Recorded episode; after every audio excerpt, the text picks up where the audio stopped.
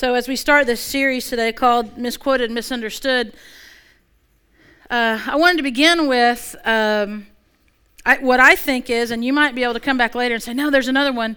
But I really, as I thought about this, and I don't know if some of you are on Facebook, you remember maybe a month or two ago, I kind of put it out there and said, hey, what are some sayings and things that people say that are in the Bible and they're not, or have been misquoted and have been confusing to you? And I got a lot of really good responses, and even some individual messages that didn't even come through in the stream there. But this one really stuck out to me, and it's not one that anyone said specifically, but there was some sprinklings of this idea throughout a lot of different folks. And so here's where I want to begin today. I think one of the most popular misquoted ideas about God in our, I would say, like Western Christianity, not just American, but in even Northern Hemisphere Christianity, this misquoted and misunderstood idea that God just wants all of us to be happy. That's just what he wants. He just wants us to be happy. And you can go home right now and turn on your TV and find a preacher that smiles a whole lot and talks with an accent kind of like this, and he sells a lot of books, and he just wants you to be happy. And there's this idea that if we love Jesus and if we love God, then we're just automatically, our life's going to be happy. And that's really all God wants from us. That's really all God, not from us. That's really all God wants for us, is for us to just be human beings that are happy. And it's really kind of messed up the way a lot of us view God, and the way a lot of us worship God, and the way a lot of us live out our lives as if God is actually God. And I'll begin by quoting scripture out of Psalm 97:12. It says this from the Living Bible: "May all who are godly be happy." Exactly, and that's how a lot of people feel. Yeah, there it is. It's in the Bible. Amen. And that's awesome. I'm going to put that up on the refrigerator, and I'm going to put that over. I'm going to just hang it over the bed, and we're going to hang it in the living room, and we're going to hang it everywhere. And God just wants me to be happy because I love God, so that must make me like de facto godly. And so he just wants me to be happy. And there are a lot of people that kind of hang their hat on this. And but here's the entire verse. It says this: "May all who are godly be happy in the Lord, and crown him our holy God." See, it's not just that if we're godly that we're supposed to be happy. No, our happiness is supposed to be found in the Lord. Our happiness is not supposed to be found, well, I love Jesus, so therefore I'm going to go buy this new boat because it makes me happy. I love God. I love all he is in my life, so I'm going to eat this gallon of ice cream because, oh, that makes me happy. See, and this is what we do. God wants me to be happy, doesn't he? Doesn't God want me to be happy? And so here we are, may all who are godly be happy in the Lord. And so not only can this verse be misquoted, but this mindset. So maybe you didn't know where this verse was. Maybe you couldn't state Psalm 97:12 says this, but there are a lot of people who theologically, they have come up with this doctrine of happiness that God wants all of us to have. Doesn't God just want you to be happy? We're supposed to be happy in the Lord. And there's going to be, I want to take us down a path this morning of, if we start with the wrong premise that all God wants is for us to be happy, I want to just take us down a path of what that would do to how we worship God and how we relate to others and how we view who he is. So I just kind of want to walk down these steps together. If you think that God's supreme goal for you is your happiness, here's this dangerous path. Here's the beginning of it. If you believe that God wants you happy above all else, then whatever makes you happy, right, then it must be correct. It must be the right thing. And whatever doesn't make you happy, then it must be wrong, because God just wants you happy, right? So anything that makes you happy, if God wants you happy and NASCAR makes you happy, then obviously God created NASCAR. And some of you are saying, amen.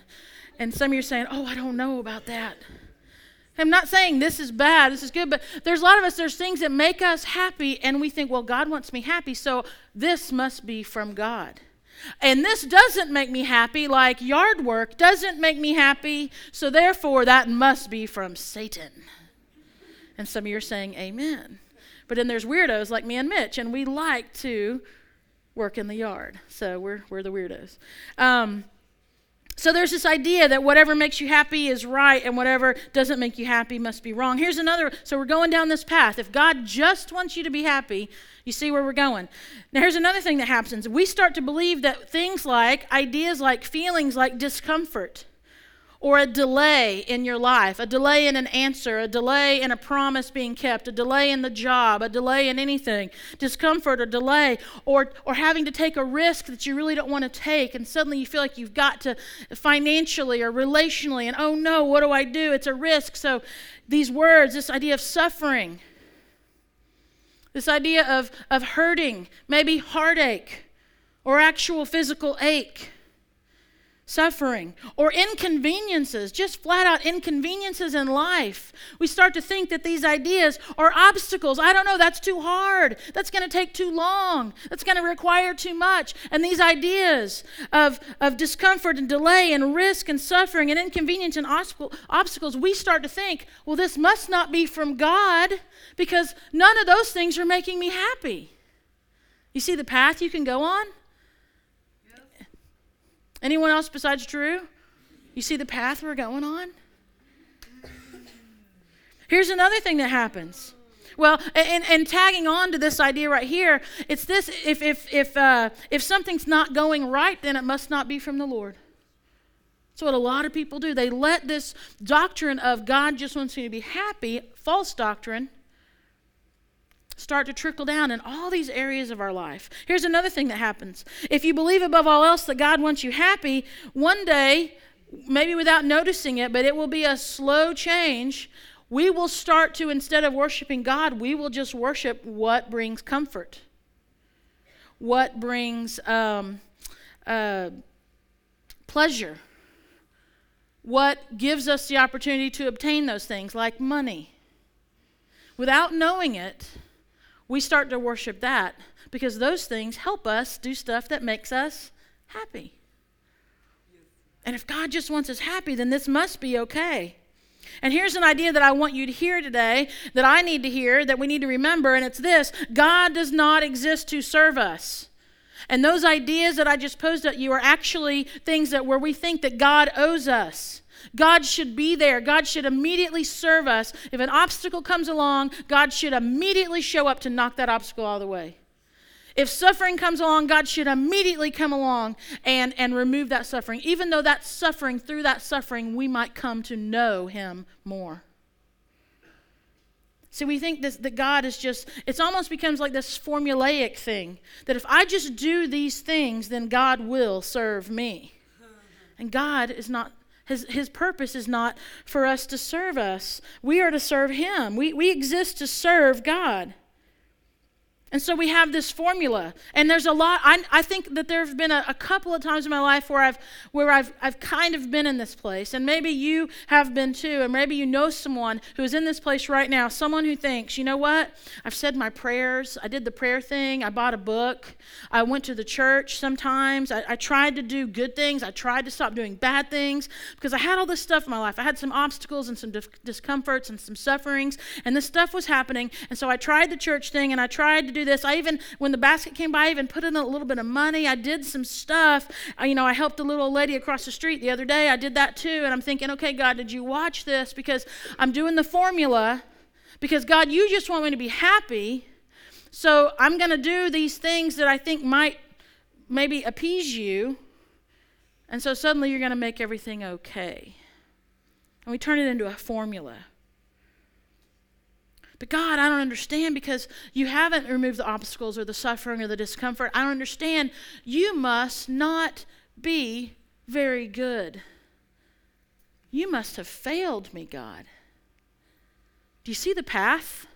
Do you see the path that people can go on? When they think somewhere along the way they have decided that God just wants us to be happy, we can start down this trail of of all this misunderstanding of who God really is. We suddenly think he's just supposed to serve us and that our life is supposed to be very smooth and without any problems, without any waves. And a lot of people have ended up walking away from God because of things like misquoted Scripture or misunderstandings of Scripture or poor teaching of Scripture or maybe just some weird theology they picked up from part from a book and part from Dr. Phil and something else that they read and an email. And they threw it all together and here they go. And God just wants me to be happy. And a lot of people end up walking away going, you know what? I tried this stuff. I did the stuff that I see other people who say that they love God doing, and I still have cancer. Or my kids still are in rebellion and they're not coming to the Lord like I've been praying or I've been asking God to do, and you know, my finances are still horrible or my marriage is still ugh. And so, you know what, God, you failed. And this is what, and they just walk away. And so when we become people, and there's people you're probably connected to, but when people think and when they believe that God exists just to make us happy and then we're not happy, then the very next option then is, like I said a moment ago, then God just must have failed. It's a horrible path we can go down when we start with that first premise of God just wants me to be happy. Now, now that I've depressed you all by saying that God doesn't want you to be merely happy, let me say this. I do believe that God delights in your happiness. I believe that God delights when you and I are happy in the things that the Lord that makes him smile.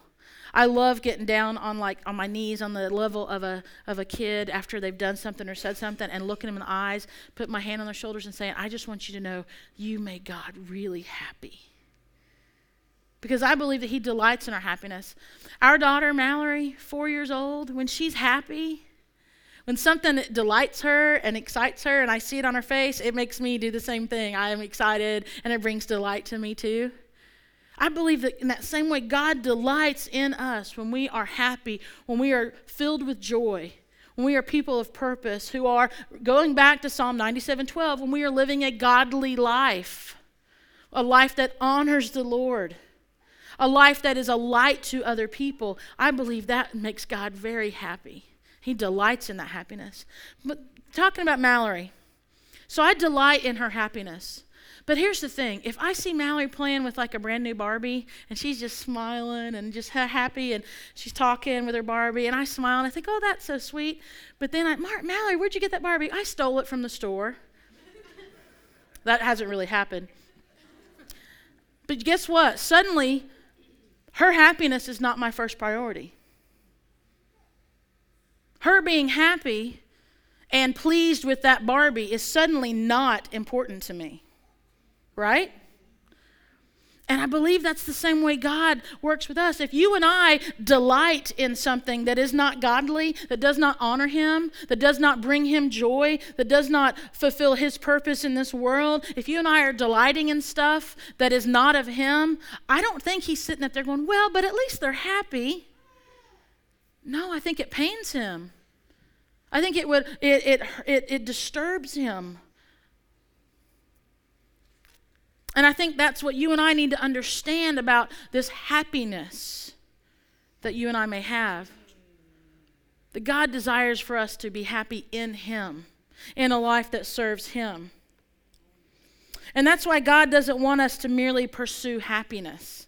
God wants us to pursue him. You know, I have to differ with the founding fathers of this country that said that we are about life, liberty, and the pursuit of happiness. I mean, that's cool and all. I'm not going to get into a government political thing, but I don't want to just pursue happiness. I mean, okay, those are my rights as an American citizen, but as a child of the living God, I don't want to just be about my freedom, my life, and my pursuit of happiness. I want to pursue God. I want to pursue God, and I want my freedom to come from the redemptive life of Jesus. That's where freedom is found. Not in I can do whatever I want, but that in I can serve the Most High God, creator of the universe, and he has given me life and purpose. That's freedom. Freedom is to not be bound by chains and sin and pain and the regret of decisions that we thought were going to make us happy, but suddenly become just weight upon weight upon weight. God wants us to pursue him. He wants us to pursue him. And I think I've already kind of alluded to this, but I will just state it plainly for us to let it sit on us for a minute. And I really truly believe that God does not want us just to merely pursue our personal happiness, because when, if it causes us to do something like sin, when it causes us to do something that's wrong, when it causes us to do something unwise, God does not want us to pursue happiness if we're going to do those things. If we're going to do things that are sinful and wrong and unwise, God does not want us to pursue something that we might throw the word happy on if it's not godly.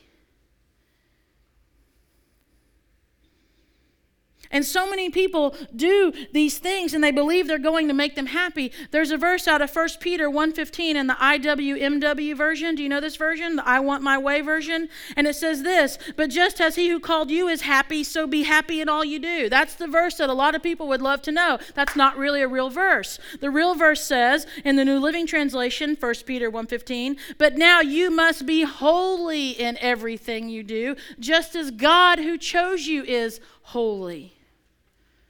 See, it's not about the pursuit of happiness. It's about the pursuit of God. And in that endeavor, in that pursuit, in that life pursuing him, folks, that's where we will find happiness. That's where we will find fulfillment. That's where we will find purpose, is in pursuing God, not pursuing just being happy.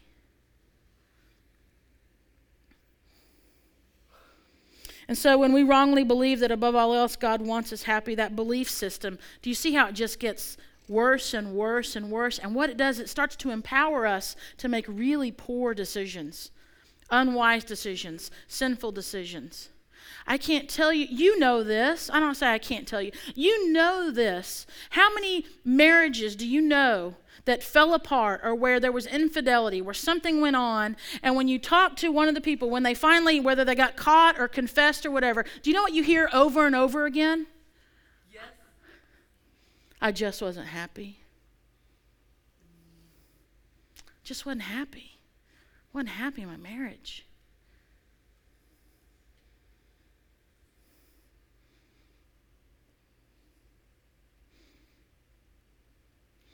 I know people who have pulled themselves out of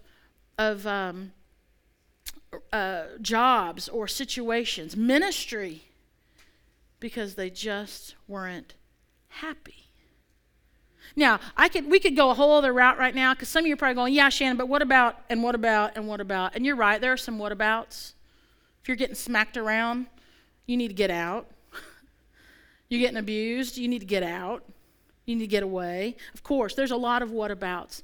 But I know people who are in relationship, who are in connection with other people, and they want to say, "Well, I'm not happy. So suddenly I've got the license to do what's going to make me happy." And just it opens up a whole other barrel of just pain and hurt and sin. God doesn't want us to be happy when it causes us to do something wrong or unwise. God's highest calling in our life is not our happiness. It's for us to be holy. It's for us to be holy. That's what he desires of us. May all who are godly be happy in the Lord. That's where our happiness falls. And it's only found there. And it's deeper, really, than happiness. If you imagine, for us to be people who are pursuing God, who are pursuing him, who instead of us saying, "I'm going to pursue my goals, and I'm going to pursue me, and I'm going to pursue what I enjoy," if we just said, "I want to pursue the Lord," what comes out of that, the response out of that, it's deeper than happiness. It's this joy that's unspeakable. It's peace, it's his power, it's his presence, it's that Holy Spirit presence we just sang about in our lives. And so maybe we start somewhere, with something like God, like a prayer, like, God, I belong to you. God, I want to pursue you over anything else. God, would you lead me? God, would you guide me? Would you take me? Whatever I have is yours. Whatever gifts that you've given me, God, I'm giving back to you. My heart, I want to be yours. I want my hands and my feet to be yours. I want my mouth to be yours. God, I want to pursue you, and I want to be godly. And suddenly what happens is we're doing what this verse says. We are living a godly life. Not a selfish life. And that doesn't mean that suddenly life gets perfect. It doesn't mean it's pain-free, but it's blessed by the presence of God. God doesn't want us to be happy if it overrides us being holy. I will repeat that. God doesn't want us to be happy if it overrides us being holy. Doesn't mean he wants us to be miserable people with downturned faces. But he wants us to pursue him, because that's where the real joy is. That's where it is. Let's pray together.